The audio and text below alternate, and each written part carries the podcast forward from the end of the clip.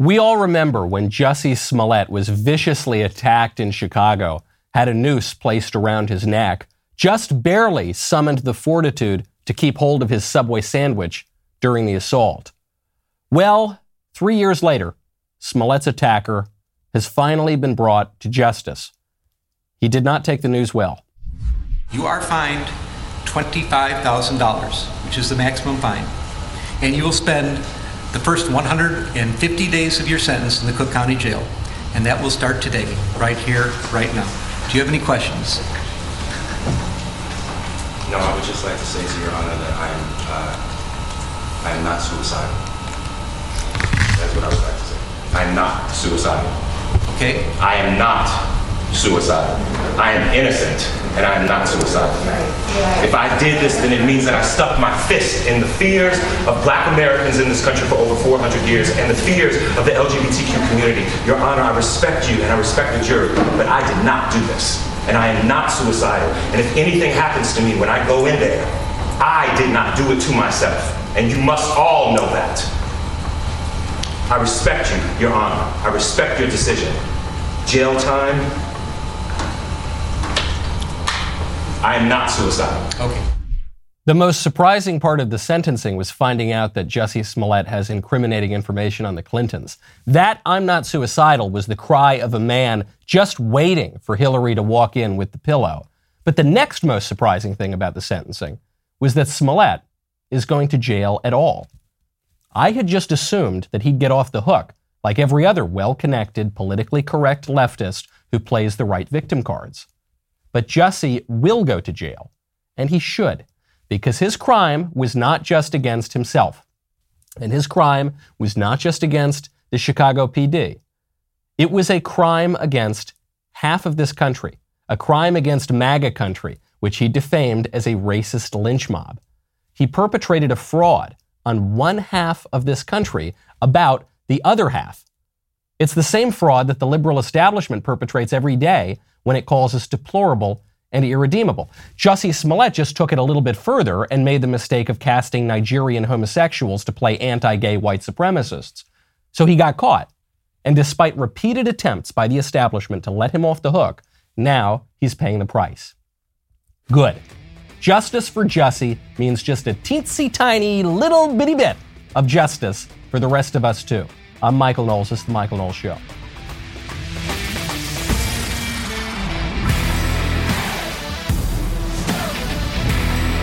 Welcome back to the show. My favorite comment yesterday is from Grant Denham, who says, What a legend Ethan was. He totally disagreed and never hid that.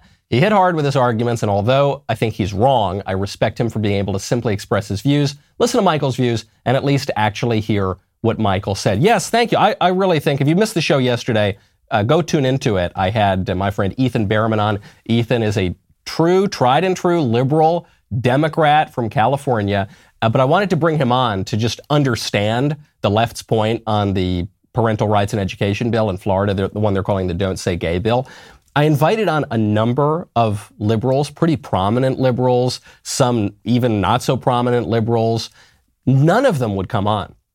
They were all so, they love taking pot shots on Twitter or on their YouTube channels, but they, none of them have the guts to actually come on the show and discuss the issue. Even though I'm a very nice guy, I'm not doing any gotcha games here. I wanted an elevated discussion to just hear the best argument the other side could make. Uh, Ethan gladly accepted the invitation and did it. And I, yeah, I give him a lot of credit for coming on. I think, I think we need a whole lot more of that especially these days where there's just so much disinformation, there's so much fake news, there's so much, everyone's just playing the victim card. I mean, for goodness sakes, people people are getting attacked. Leftist actors, black gay actors are getting attacked in the MAGA country of the south side of Chicago, so we are told.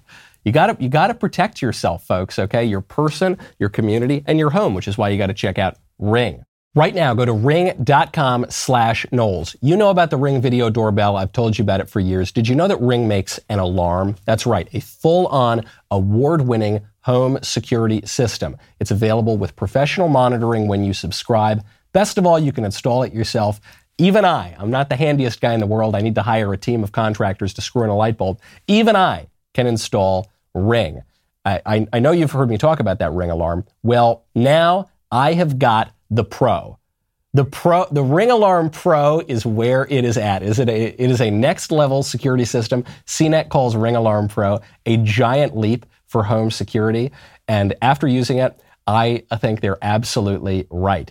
Ring Alarm Pro helps protect the entire home and the Wi-Fi that it runs on. With Ring Alarm Pro, Ring combined a home security system with a Wi-Fi router. So this thing helps protect your home and your network, your physical world and your digital world. It's, a, it's an amazing product. Right now, head on over to ring.com slash Knowles. Go pro.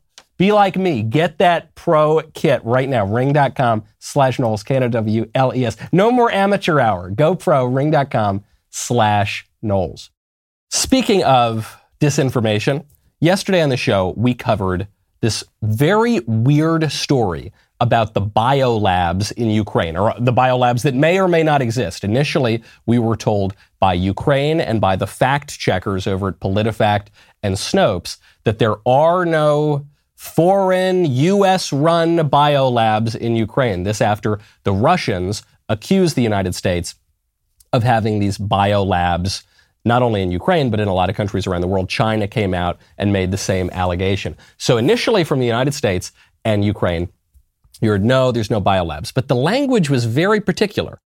Ukraine had said in the Kiev Post, there's no foreign biolabs but there might be Ukrainian biolabs that the Americans are very involved in, right?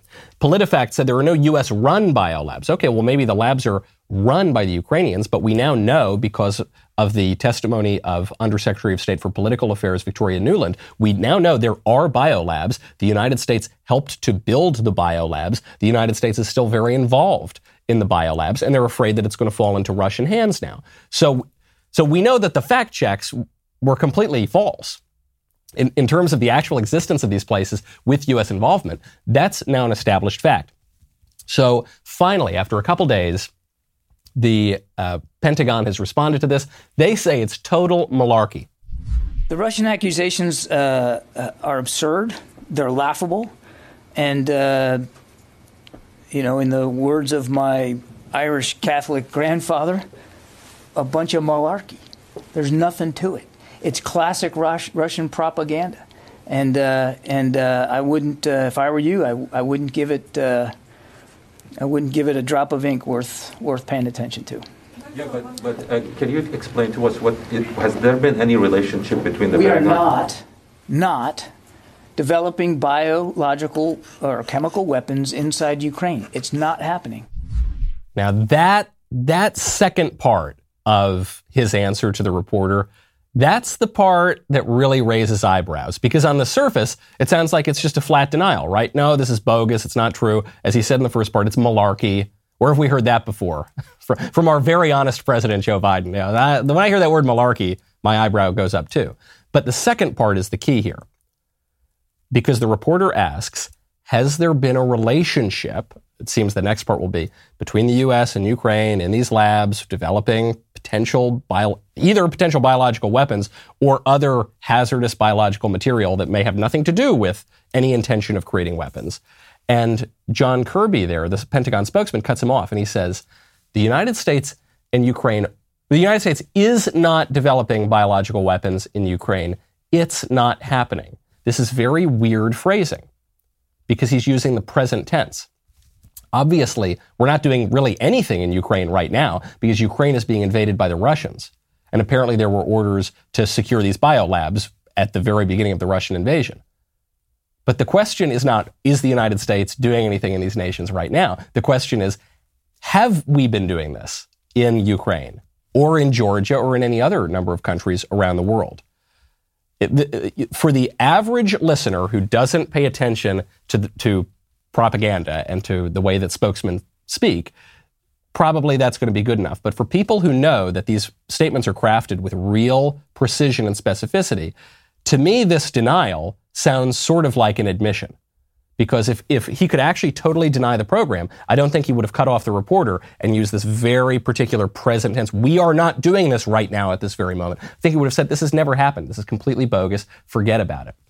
Now, the uh, Fox News reporter Jennifer Griffin did a slightly better job of trying to answer this question because that's what I said yesterday. I said, look, I don't, I don't believe Russian propaganda ever. Ru- Russia has a long history of falsely accusing the United States of using bioweapons and then admitting, actually, Russia has admitted in private missives that they sent, for instance, to Mao Zedong that they falsely accused the U.S. of bioweapons. So I don't believe the Russian propaganda. I don't believe the Chinese propaganda, obviously. But likewise, I am skeptical of the deep state of my own government. And so I don't believe our propaganda either. And I want to get to the truth. So Jennifer Griffin at Fox did a slightly better job, but not much. In terms of Ukraine's biolabs, which have come under scrutiny tonight, those are Soviet era biolabs that the U.S. has been engaged since 2005 in trying to help Ukraine convert the research facilities safely. In Uzbekistan, for instance, the United States eliminated nearly 12 tons of weaponized anthrax from an island in the Aral Sea in 2001. Here's a statement from the Pentagon.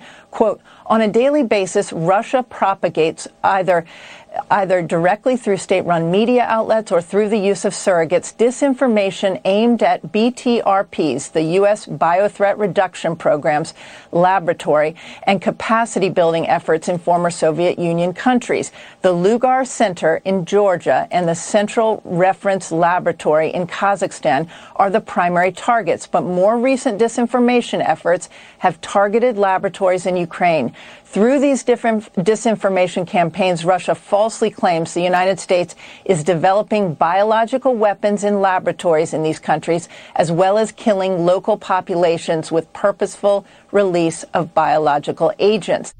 Okay, so the official statement that she's reading, by the way, she's not reading her own reporting. She's just reading the handout that the Pentagon gave her. Which is, that's not reporting. That's not journalism. That's just repeating talking points from the people that you're supposed to be investigating. But but the official statement is, look, these are Soviet era biolabs, and the U.S. is just in there to help Ukraine clean them up and and get rid of all the bioweapons. Soviet Union collapsed in 1991. How long does it take to clean up a biolab? We only began the program in 2005. That's a pretty long time to wait to clean up the Soviet era bioweapons laboratories. Okay, 14 years. But, but even since 2005, it's been 17 years. How long does it take to clean it up? Well, now some people are saying, well, okay, uh, they weren't just cleaning up, they're trying to convert them. They're converting the labs into ordinary scientific laboratories where we're working on totally ordinary, normal things that have nothing to do with weaponry or the military. Okay, fair enough. Then why is the military still running it? Why is that when you when you go to the U.S. Embassy in Kiev's website, when you go to their explainer on this program, they direct you to a .mil website, the, the military. All the funding for this program comes from the Pentagon. So look, we uh, the U.S. military does a lot of things around the world to ensure the security of the United States and global security. There are a lot of programs that are secret that civilians don't know about, and many that they really can't know about in order to protect the integrity of the programs. That's fine. I, the Russians have their thing, the Chinese have their thing. There's a lot of secrecy, a lot of people developing lots of weapons and doing all sorts of clandestine activities. But but don't lie to me about it. don't because that's that's really what's disrespectful here. Okay, that's really what's going to destroy the credibility of our own government. All right, the the, the government here has a lot of answering to do. And they're not doing it. They're just gaslighting us and calling us all crazy kooks and conspiracy theorists and Russian puppets. I don't, I don't think it's Russian puppetry to ask basic questions about where our taxpayer dollars are going and what sort of activities we're doing around the world, especially at a time of global conflict that could frankly spur World War III. There's the threat of nuclear war. We need to know what is the actual circumstance of what's going on that has led us to this point. There's nothing, Uh, uh, there's nothing unpatriotic about that. It's extremely patriotic and, and extremely rational for a free country and a free people to ask these questions of their own government. Listen up, guys. The Daily Wire is creating a universe of woke free entertainment just for you. That means that we have your weekend entertainment covered. Our latest movie, The Hyperions, debuted last night on our DW premiere event. I love The Hyperions. This is a one of my favorite movies I've seen in recent years. I think it's just terrific. It's unlike anything you've ever seen. It's pure entertainment, the way movies are supposed to be. If you've not yet seen our first film, Shut In, it's got a score of 97% on Rotten Tomatoes, so make sure you go check that out. You can also watch The Hyperions and Shut In right now, coming soon, Gina Carano. will be starring in Daily Wire's summer blockbuster, Terror on the Prairie. For even more must see weekend entertainment, on Sunday, you can watch Ben sit down with Bill Maher for his Sunday special. It's Bill Maher Unleashed. There will be no censorship or apologies. But wait, there's more. We've got our documentaries like China, The Enemy Within, a gripping five part series from the creator of The Plot Against the President. Uh, we've also got our uh, one of a kind shows like uh, Third Thursday Book Club, Candace Debunked, and The Search. Uh, your membership makes all of this possible. When you join the Daily Wire, not only do you get great movies, documentaries, and original shows, you also get investigative journalism that fearlessly goes wherever the story does. So become a member. Go to dailywire.com slash watch today. Help us build a universe of news and entertainment that reflects what you believe. Go to dailywire.com slash watch today. Speaking of war, there is some bad news for the West, for NATO, for the European Union, for Ukraine, for the United States when it comes to what's going on right now with Russia in Eastern Europe, with this war in Ukraine. The United States has sent Kamala Harris to go and sort out the situation in Eastern Europe. I am here, standing here on the northern flank, on the eastern flank, talking about what we have in terms of the eastern flank and our NATO allies, and what is at stake at this very moment. She couldn't. She couldn't even get the flank right. They sent her to Poland, uh, which is very much not on the northern part of NATO. That is on the eastern part of NATO. She didn't know where she was. She did this. This is a similarity that Kamala has with Joe Biden. They don't know where they are. They don't know which end is up. The the speech only got worse from there. Kamala Harris attempted to to uh, rally the troops. You know, you you once had uh, Ronald Reagan show up and say. You know, Mr. He shows up to the Brandenburg Gate. Mr. Gorbachev, tear down this wall. You you once had uh, uh, Winston Churchill speaking in America, saying from Stettin in the Baltic to Trieste in the Adriatic, an iron curtain has descended upon Europe. And and then from Kamala, you get this. We all watched the television coverage of just yesterday. That's on top of everything else that we know and don't know yet, based on what we've just been able to see. And because we've seen it or not doesn't mean it hasn't happened. But just limited to what we have seen. I defy anyone to explain to me what that meant.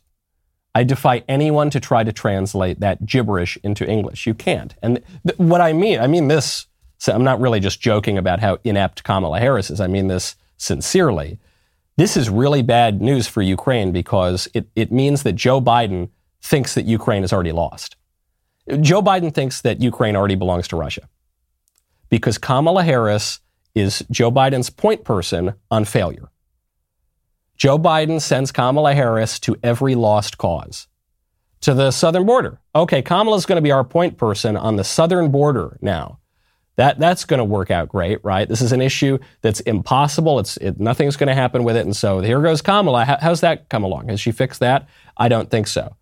He's sending her now every every issue that he doesn't want to deal with because he knows it's a lost cause. That's where he sends Kamala. So this is unfortunate because as of now, the Russian invasion of Ukraine has gone much slower than a lot of people predicted that it would the world has rallied in a much more forceful way against Russia, I think, than Putin thought would happen. There actually is a chance for at least a negotiated peace to maintain some semblance of Ukrainian sovereignty here. But you're not going to get that with just abject weakness from Joe Biden. And you're not going to get that with Kamala Harris showing up in Warsaw to say, we know what we saw and we didn't see. And what we know we can do, we can do. If we believe that we know that we can imagine, then we can do it here on the northern side of NATO in Poland. You're, not, you're definitely not going to get it there.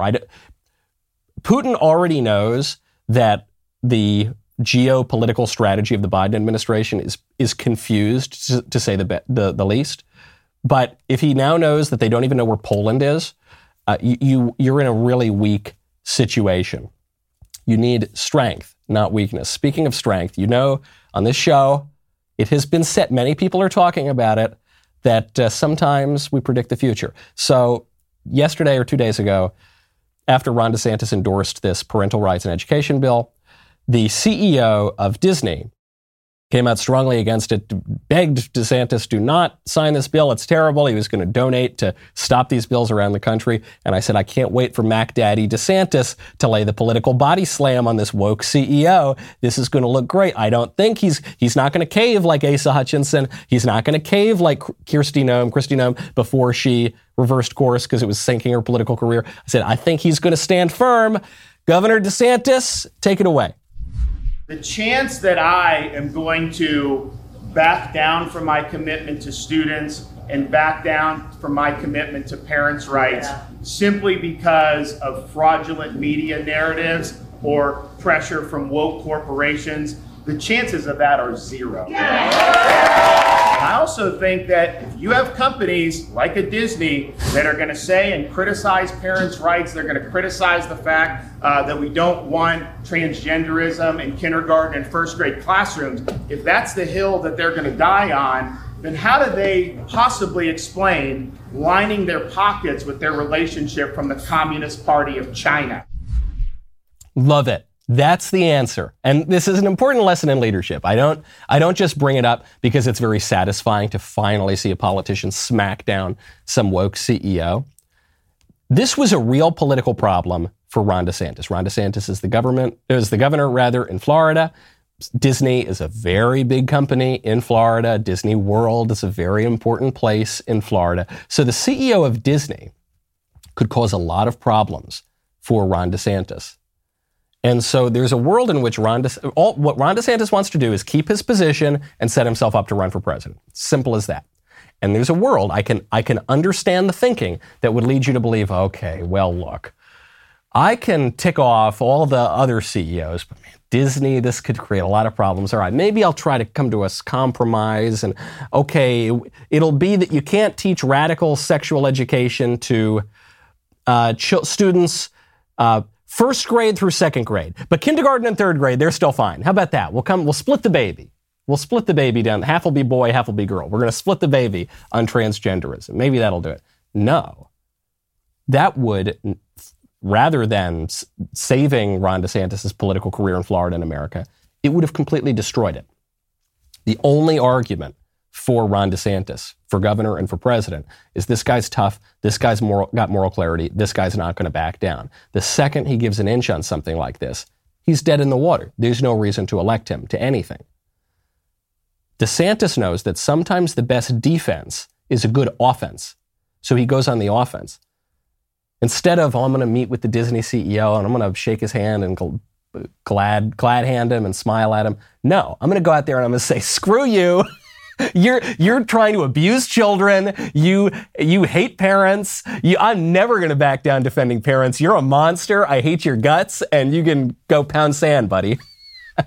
that's that's not only a good offense. It's not. It's a good defense too, because now you've got the Disney CEO back-footed. You've got him on his heels.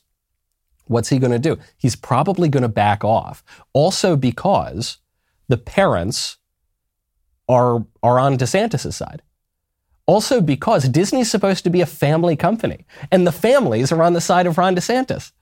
It's a very small minority of families or Disney customers for the theme parks and the movies and the merchandise. It's a very small percentage that support radical transgender theory in first grade. So, what DeSantis has done is not tried to just massage everything and make everyone happy. He's just put himself in a very strong position. Maybe Joe Biden could learn a lesson from that. Maybe the United States could start doing that on the world stage rather than, for instance, in Ukraine, giving Vladimir Putin direct access to the European oil market and hoping that that keeps him happy enough not to invade Ukraine, rather than literally inviting him to invade just the eastern part of Ukraine and then hoping he'll stop there. Uh, weakness is going to breed more violence and chaos, but if you have a little strength, if you if you've got credible threats, that is going to breed a lot more peace. And you're seeing this, by the way. You're seeing the Florida model, the Florida and Virginia model on the social issues, on transgenderism, on critical race theory, on, on the social issues, is, is now being adopted in a lot of other states. Georgia is now adopting a, the Don't Say Gay bill, like a parental rights and education bill. Idaho is going even further than that.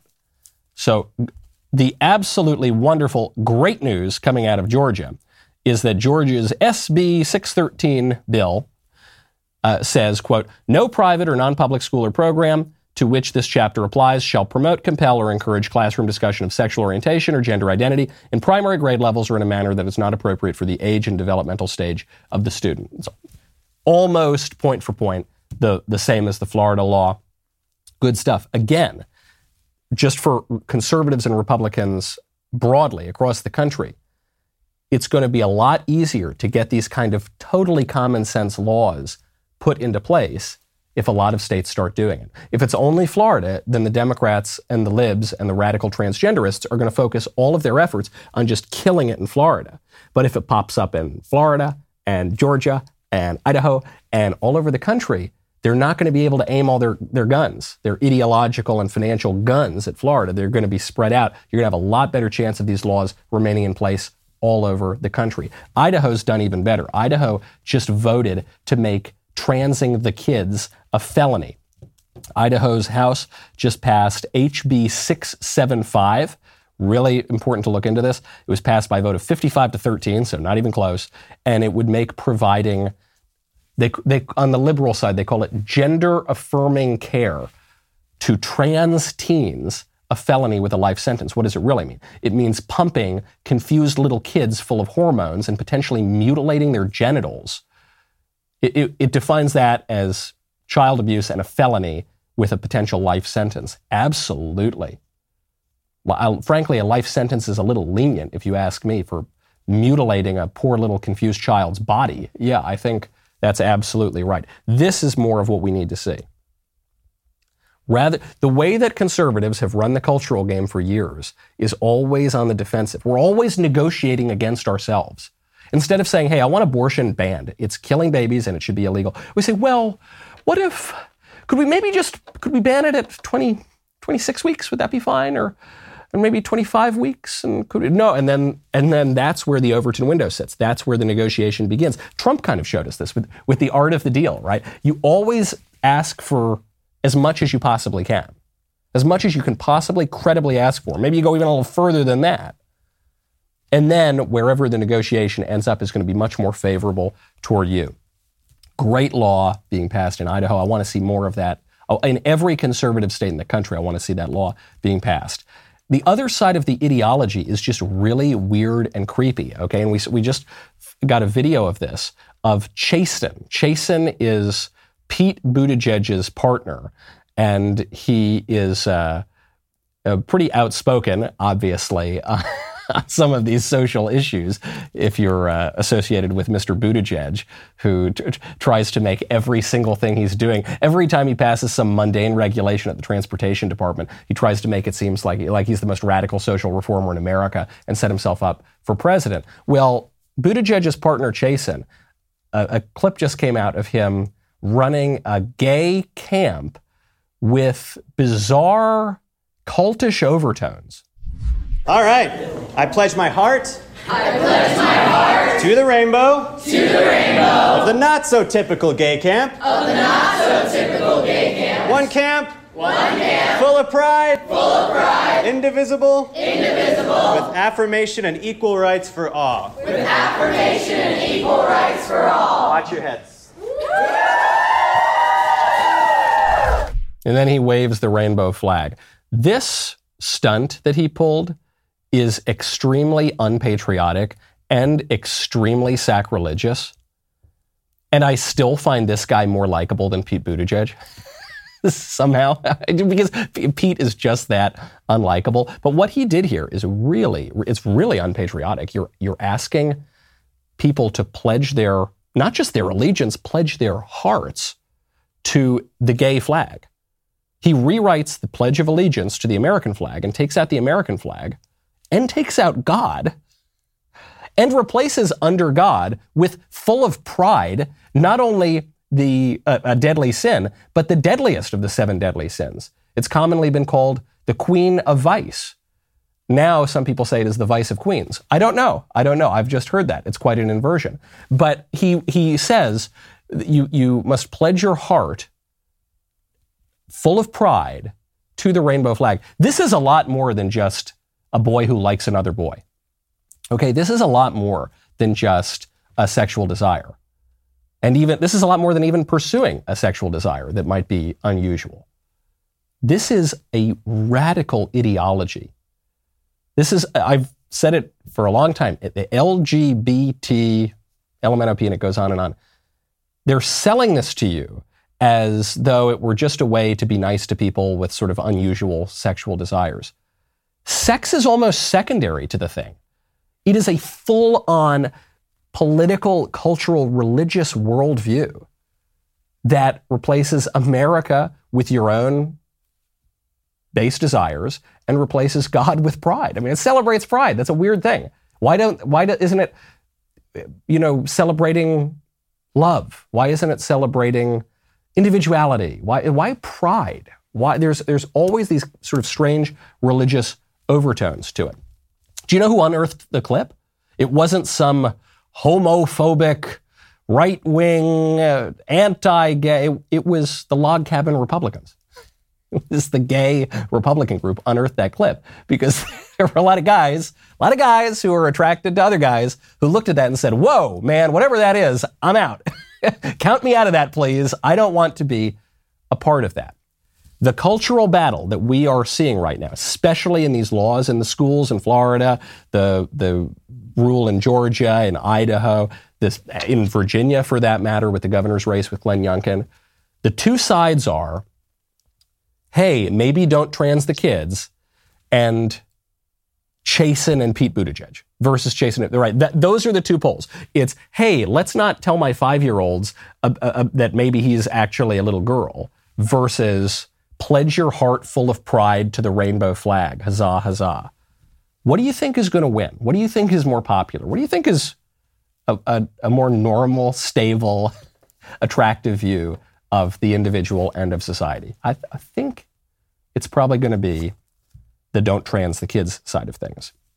This is a full ideology. But before we get to the mailbag, there's a the Democrats had to rush through their last minute legislation the last few days because House Democrats had to make it to a retreat to be entertained by a drag queen. Not a joke. Uh, this is being hosted by DCCC Chair Sean Maloney. Uh, the DCCC is the Democrat Congressional Campaign Committee. This retreat they all ran off to included a musical performance by a drag queen named Lady Bunny. Lady Bunny is actually a pretty funny fella because he's not just totally on board with the Democrats. He's apparently made lots of jokes about Hillary Clinton, how terrible she is. And so I kind of, as far as drag queens go, I kind of like Lady Bunny, but uh, still, House members should not be going on retreats to watch entertainment by drag queens. And then it got me thinking, what's the difference between a drag queen and a, and a transgender person? On the surface, they're exactly the same, right? Men who identify as or pretend to be women and dress up like women and present themselves as women to the world. Except one group knows that they're men and the other group is pretending that they're not men. The difference is self awareness. The difference is one knows that they are engaging in a kind of virtual reality when they put on the lipstick and the stilettos. The other one believes that virtual reality is real. They think that virtual reality, that what we're being sold, are and our lives are increasingly virtual, right? We increasingly we're on we're spending our lives scrolling. Increasingly, we're spending our lives on our computers. We're not increasing. We can work from home. We don't need to be connected so much to the physical world. Well, that that is the shift. It's that self awareness. And we're losing a lot of that self awareness. We talk about disinformation, whether it's coming from the Pentagon, whether it's coming from the Russians, whether it's coming from the Chinese, whether it's coming from Jussie Smollett. The, the more detached you are from the physical world, the easier it is to fall prey to that kind of disinformation. Now, we have got to come back with my absolute favorite time of the week. That would be coming up in the mailbag. Head on over to dailywire.com slash subscribe right now. We'll be right back with a lot more.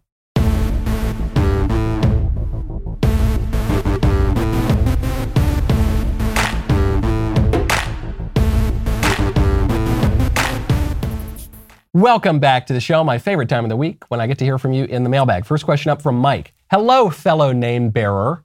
Mike writes, I am looking for some advice on making decisions. Not what should I have for dinner decisions, but work or life decisions. I get into analysis paralysis and have an extremely difficult and emotional time deciding.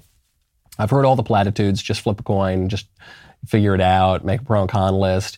But none of those things give me any clarity when it comes to making a choice. Do you have any advice to help decision making to uh, make it a little less painful? I'm with you. I, I am exactly the same way. I, when I have to decide, uh, I'll give you a great example. I had I was repainting my dining room. I th- this process dragged on for months. Sweet little Elise and I were, were in disagreement. Do we want green? No. Or do we want red, as all dining rooms should be painted? So we're going back and forth. We're getting other people's opinions. I ask friends. I ask uh, uh, people's whose aesthetic opinions I trust. We go on and on. Finally, we decide red. Then we've got to decide what red. I get a thousand swatches. Not really a thousand. I probably got, I don't know, 20 or 30 swatches. None of the swatches worked. I said, no, we've got to get this swatch. We've got to get this swatch. Right at the very end, I was about to pick one and I heard about a different kind of paint from a different company. I went, we, dem- we ordered another one. We finally got that one. I said, this I think is the perfect one. Let's go with it. And it was the right color. This took months and months and months. With some decisions, you can do that because it doesn't really matter what color your walls are painted and when you paint them. Some decisions are more urgent. Hey, what job am I going to take? Hey, am, am I going to get married? Hey, what, even sort of what car am I going to buy? Your car is breaking down. You got to pick a car. The, the way that I would it, help you, look, if, for some decisions, take your time. Who cares? You know, it doesn't really matter. But for the ones where you really need to decide quickly, just know that uh, as, as long as you're not doing something immoral, right? As long as you're not doing something unjust and they're, they're both sort of fine, you just have to pick because sometimes indecision is worse than the wrong decision. There's this poem by Robert Frost. Do you know that it's probably the most famous poem by Robert Frost? And it's completely misunderstood. The poem is two, uh, The Road Not Taken. People think it's called The Road Less Traveled, but it's not. It's called The Road Not Taken. The poem goes, uh, Two roads diverged in a yellow wood, and sorry I could not travel both and be one traveler. Long I stood and looked down one as far as I could to where it bent in the undergrowth. Then took the other as just as fair, and having perhaps the better claim because it was grassy and wanted wear. Though as for that, the passing there had worn them really about the same. And each that morning equally lay, and leaves no step had trodden black. I kept the first for another day, but knowing how way leads on to way, I doubted that I should ever come back. I shall be telling this with a sigh somewhere ages and ages hence. Two roads diverged in a wood, and I, I took the one less traveled by, and that has made all the difference. The, people think this is why, a poem about individuality and how you have to go do your own thing and the thing that most people aren't doing. It's not. There is no road less traveled by in the poem. They're, they e- equally lay and leaves no step had trodden black. They're about equally traveled. He just picked one. And then he later on was longing and thinking about the decision that he didn't make. And then he creates this narrative for himself about how it was so important to make the decision that he did make. But it was it was just chance. It was just fortune. It was just life. He just made a decision. And so I hate to come back to that first bit of advice there, but when it comes to urgent matters where you actually need to move on and you can't wait to paint your room for 6 months, just make the decision. And somewhere ages and ages hence, you can say with a sigh, I took the road less traveled by, and that has made all the difference. From Tegan. Hey, Michael. Me and my wife were discussing the recent phenomenon of women not taking the last name of their husband after marriage. They keep their maiden name. The reason for this is because they want to break tradition, fight against the patriarchy, and keep their own identity. My question is how do I explain why it's important for women to take the last name of the man after they get married with your famous wisdom? You're the reason I subscribe to the Daily Wire. Thanks for all the work you do. Here's how you explain it to them ask these women where they got their last name. Where they got their last name from their fathers. The patriarchy wins again. Now, maybe you're talking to a really young woman, a Zoomer, who's lived in political correctness and is several generations in now to this kind of woke, politically correct world. Maybe she got her last name from her mother. I don't know. It's rare, but it happens.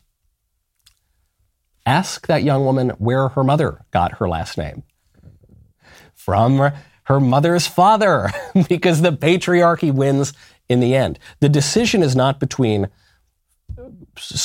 be, becoming subservient to the man and girl power when you're deciding whether to keep last, your maiden name or to take on your husband's name. Either way, you've got a man's name. The question is, are, am I going to identify primarily in this new family that I am creating through my marriage? Or am I going to identify primarily by my old family before the marriage? And what does that say about the marriage and the family that I am in now? That's the question. A lot of people get tricked into this by feminism. Feminism is very wily, but it's uh, really pretty simple. You're not, you're not choosing between me, the girl power, or my husband. You're just deciding, okay, who, who do I identify with more, my husband or my daddy? From Jen. Hey, Michael, or shall I say Noel Stradamus, thank you. I love that you've become the love guru of the Daily Wire. My question is about being friends with someone who shut down a romantic relationship, but kind of offered friendship instead. Hmm. Is it ever worth it to be friends with someone that you have a crush on, though it is unrequited? Especially if you weren't friends before, but enjoyed hanging out with them. Thanks, and praying I won't have to settle like you slightly hint that women of a certain age should do. Uh, maybe. I'm not saying it's impossible, and maybe you and he really hit it off in some platonic way and you'll enjoy playing bridge together and never long for anything more. But if you are a single woman, you're interested in this guy romantically. You're saying that you're, you're, I think you're implying in your question that you want to settle down and get married and start a family.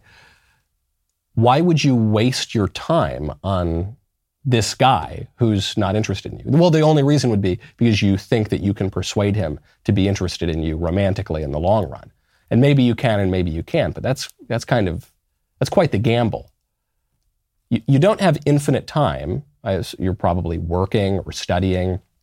You, you, you know, you've got other commitments in your life. You've got other people to see. And so in those precious few hours that you have to yourself where you can look toward finding a boyfriend or fiance or husband or settling down, why would you waste it on some dude who says, no, I just, I pretty much just want to play pinochle with you forever until we go our separate ways? I wouldn't do that. I probably would not do that. I'd go, I'd go find a hunk if I were you. From Andrew, Michael, always enjoy your show. Thanks for doing what you do. Another dating and relationship question. Why not? How many dates should I give someone before deciding there isn't really any chemistry and moving on? I tend to go on at least two or three, but most of the time, the more I get to know a girl, the less interesting and attractive she seems to me. Never a good sign. Having said that, I also recently turned 36, so I also can't discount that I'm the problem. Too picky, unrealistic expectations, etc. My general thinking was that attraction should be something that grows naturally. But do you think that I'm not giving women enough of a shot for a relationship to develop? Signed, the crotchety millennial. Probably you are the problem uh, and potentially the places you're looking to find women are a problem too. You say that you become consistently less attracted to these women. That's probably because what is attracting you in them is not really in them. It's not really love, it's a sort of infatuation.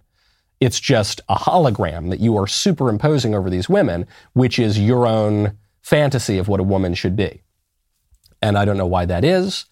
Uh, lots of different behavior. You know, dating lots of women can do that. Looking at porn can do that. Creates unrealistic expectations. Reading certain books or can do that too.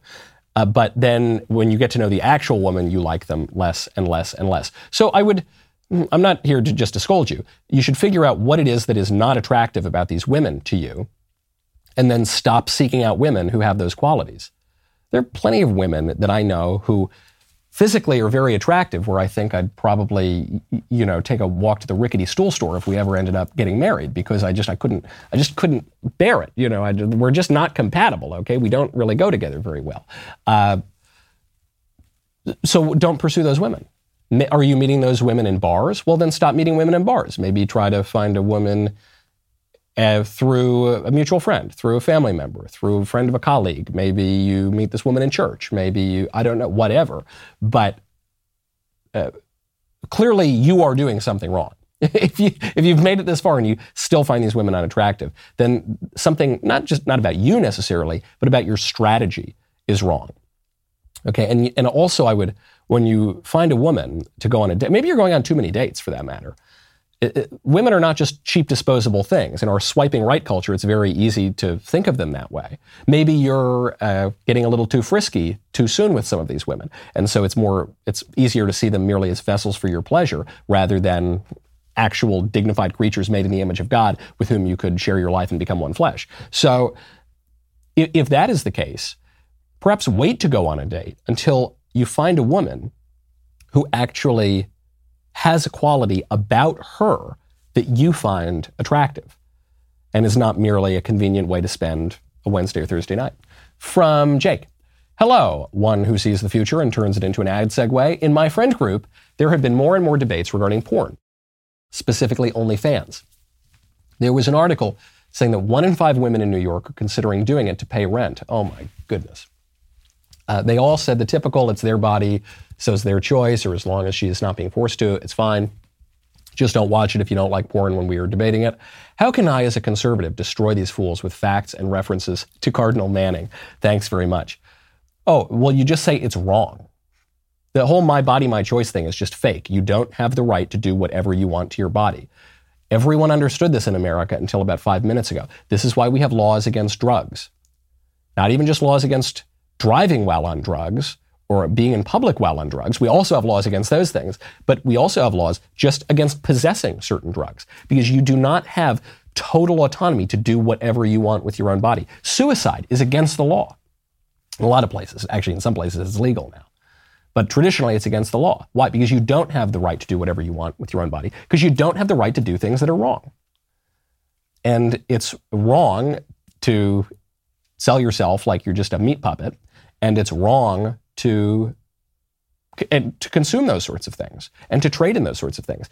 And we still have laws against all of that in this country, and they're uh, enforced sometimes, and other times they're not enforced. But it's it's just it's not good for these women. Well, they need it to make money. No, they don't. No, they don't. I know. Look, I'm a New Yorker. New York's a very expensive place. I know it takes a lot of hustle to make it there. You don't need to sell your body. You don't need to become a prostitute to make it there. And if you do, move to Brooklyn. Okay? If you do, Hoboken's really nice. You, it's not worth it. It's really not worth it. It's going to really mess up your life. It's going to mess up your relationships. It's going to mess up your sense of yourself.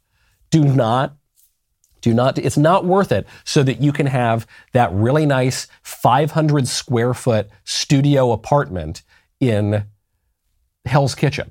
Okay, I promise you, probably you're not even going to afford that. You're probably going to afford a, a small one bedroom apartment with like four roommates. Okay, that glitz, that dream ain't worth it. How do you how do you convince people that it's wrong to treat their bodies like they're just purely flesh. Because you're not purely flesh, because we're talking, because we have reason, because we can communicate, because we have longings and loves and desires and joys, because we're more than our bodies, we're also our souls, and we need to make sense of that too. I'm Michael Knowles. This is The Michael Knowles Show. See you on Monday.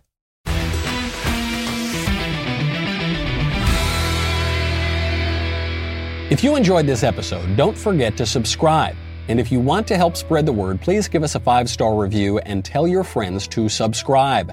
We're available on Apple Podcasts, Spotify, and wherever else you listen to podcasts. Also, be sure to check out the other Daily Wire podcasts, including The Ben Shapiro Show, The Andrew Klavan Show, and The Matt Walsh Show. The Michael Knowles Show is produced by Ben Davies. Executive producer, Jeremy Boring. Our technical director is Austin Stevens. Supervising producer, Mathis Glover. Production manager, Pavel Vidovsky. Editor and associate producer, Danny D'Amico. Associate producer, Justine Turley. Audio mixer, Mike Coromina. And hair and makeup by Cherokee Hart. Michael Knowles Show is a Daily Wire production. Copyright Daily Wire 2022. Hey, everybody, this is Andrew Klavan, host of The Andrew Klavan Show. You know, some people are depressed because the Republic is collapsing, the end of days is approaching, and the moon's turned to blood. But on The Andrew Klavan Show, that's where the fun just gets started. So come on over to The Andrew Klavan Show and laugh your way through the fall of the Republic with me, Andrew Klavan.